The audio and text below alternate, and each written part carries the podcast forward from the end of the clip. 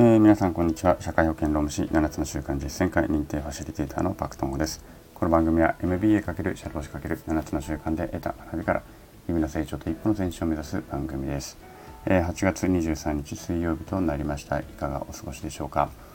えっとですね月曜日から子供がその中学のサッカーの合宿に行ってたんですけれども昨日ね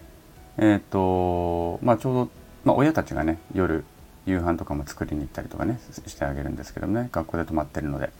でちょうどそのうちの妻が、え、夕飯のその当番で行ったところなんかその日にねあのうちの子がちょっと熱を出してしまったみたいで昨日そのままあのもう帰ってきたんですよ。で夜ね40度ぐらいまでちょっと熱が上がっちゃってまあ多分熱中症かなと、まあ、今日の午後、まあ、私もちょっとねあの午前中自宅で仕事をしながら子供の様子を見てお昼に妻とあのちょっと仕事とあれを交代してねで私は午後から仕事に行ってで妻がちょっと,、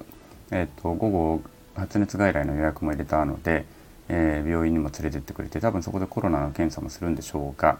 まあ、咳もないし喉も痛くないというので、まあ、熱中症じゃないかなと思っているところであります。うん、で、まあ、この暑さですからね、まあ、そういうこともありえるのかなというふうには思うんですけれども、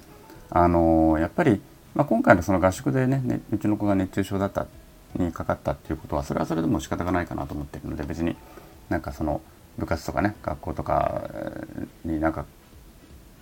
なんていうの苦情する入れるとかね文句があるとかそんなのは全くないんですけれどもまあそれはそれでいろいろ気を使ってくれた中でそうなってしまったのはもう仕方がないかなと思うんですが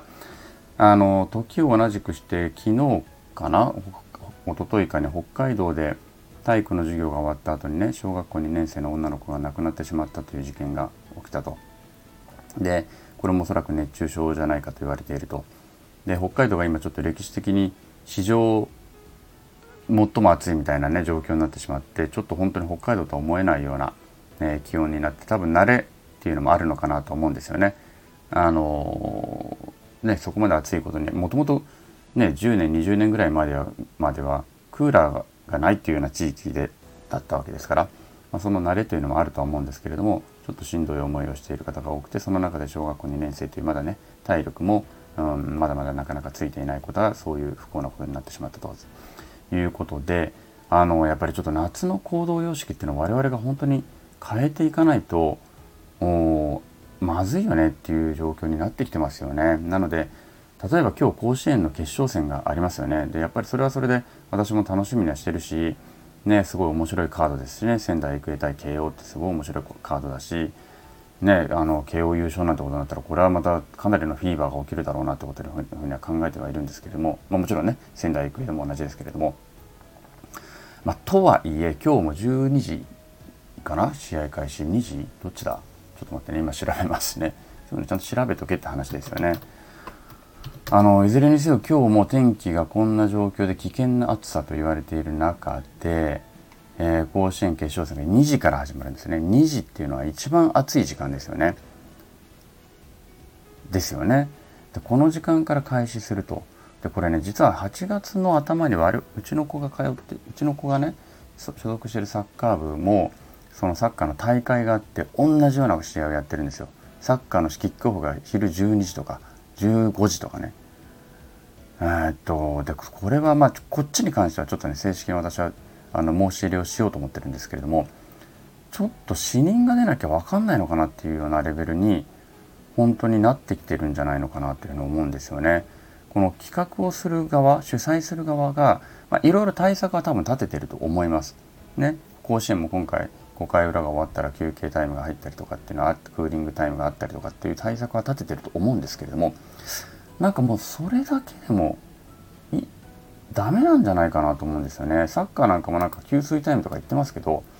いやいやいやそもそももう立ってるだけでも大変な状況なのにうーんそれでね本当にこのサッカーもなんか本当なんか運動することが嫌いになっちゃうんじゃないかなっていうふうに思ったりもしたりとかしてで本当に体の危険、ね、命の危険がかかってくるようなところで命の危険をかけてやってるスポーツに今ちょっとなりつつありますよね。夏のスポーツっていうのがね屋外のスポーツっていうのが。